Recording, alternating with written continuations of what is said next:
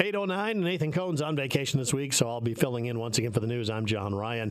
The Carroll County Board of Supervisors will meet a day late this week due to the county's scheduled holiday on Monday. The board convenes at 9 a.m. this morning in the supervisors' meeting room at the courthouse. The first item of business is to acknowledge receipt of the Carroll County Compensation Board's fiscal year 2024 salary recommendations for elected officials. Their recommendation ranged from up to a 17% increase for Carroll County Sheriff to a 9% increase for the Carroll County supervisors. Other significant items on the agenda are an update for County Engineer Zach Anderson regarding secondary roads, an FY24 funding request from the Carroll County Soil and Water Conservation District, and also on the docket committee reports. This morning's meeting is open to the public and is live streamed via the county's YouTube channel. The full agenda and the details on how to attend remotely are included with this story on our website. Just go to 1380kcim.com.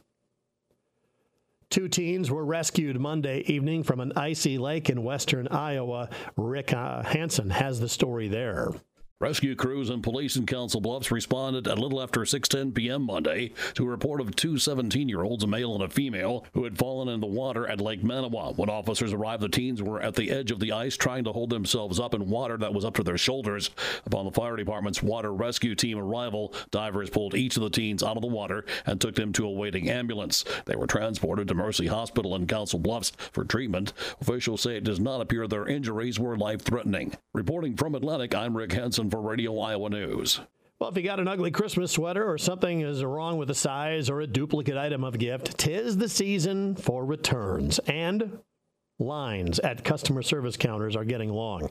Margot Rikus is spokeswoman for the Better Business Bureau, and she offers Iowans a few tips to keep the line moving smoothly this year. Be patient because all the sales employees, especially the first few days after Christmas, are overwhelmed with all the returns. And if you're patient, you're more likely to get some action. Now, standing in line for 45 minutes may try your patience, but she says to consider what it must be like for the person hearing people's complaints all day long. Do not take the tags off the things because once the tags are off, probably impossible to return them. Actually, that was the wrong cut. They was talking about that. Uh, how about standing in line and uh, just hearing those complaints all day long? The customer who's trying to return the gift should always be calm and polite when trying to do so. People will be much more willing to help them. Now, if the gift giver was thinking far enough ahead to enclose a gift receipt in your wrap box, it just makes the process infinitely easier. Well, we'll be taking a look back at the year 2022 this year as we get ready for 2023. And let's start off with politics and check in with Radio Iowa. Radio Iowa, I'm O. Kay Henderson with this review of the top political stories of 2022.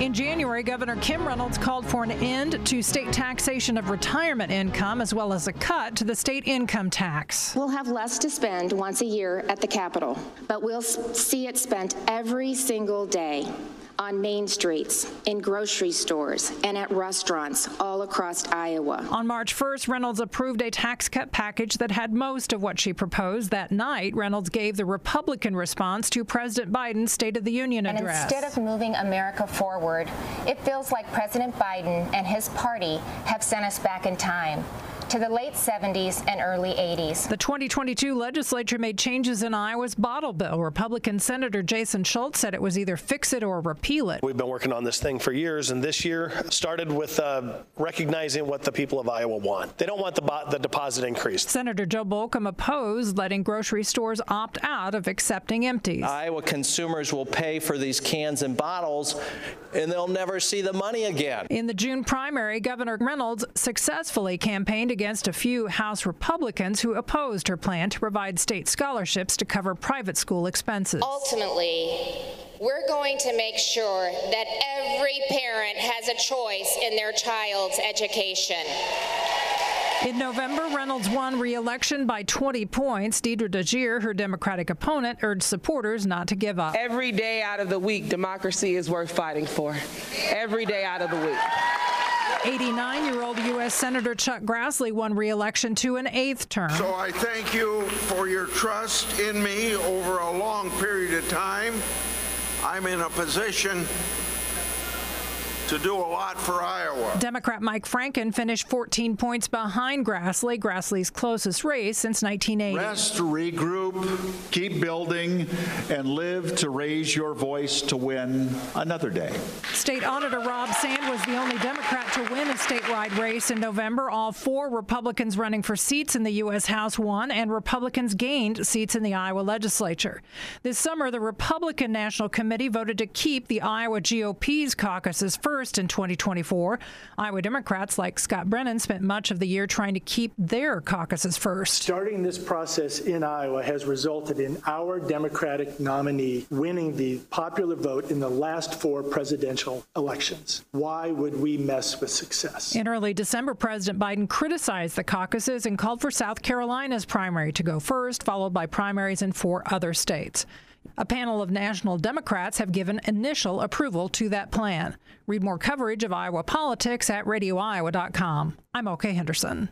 And that is a look at what's happening with your news this hour here at 1380 AM KCIM. And of course, 95.1 FM. We'll have plenty more looks back at the year 2022 coming up throughout this week. It is 8:15. We'll talk weather coming up next.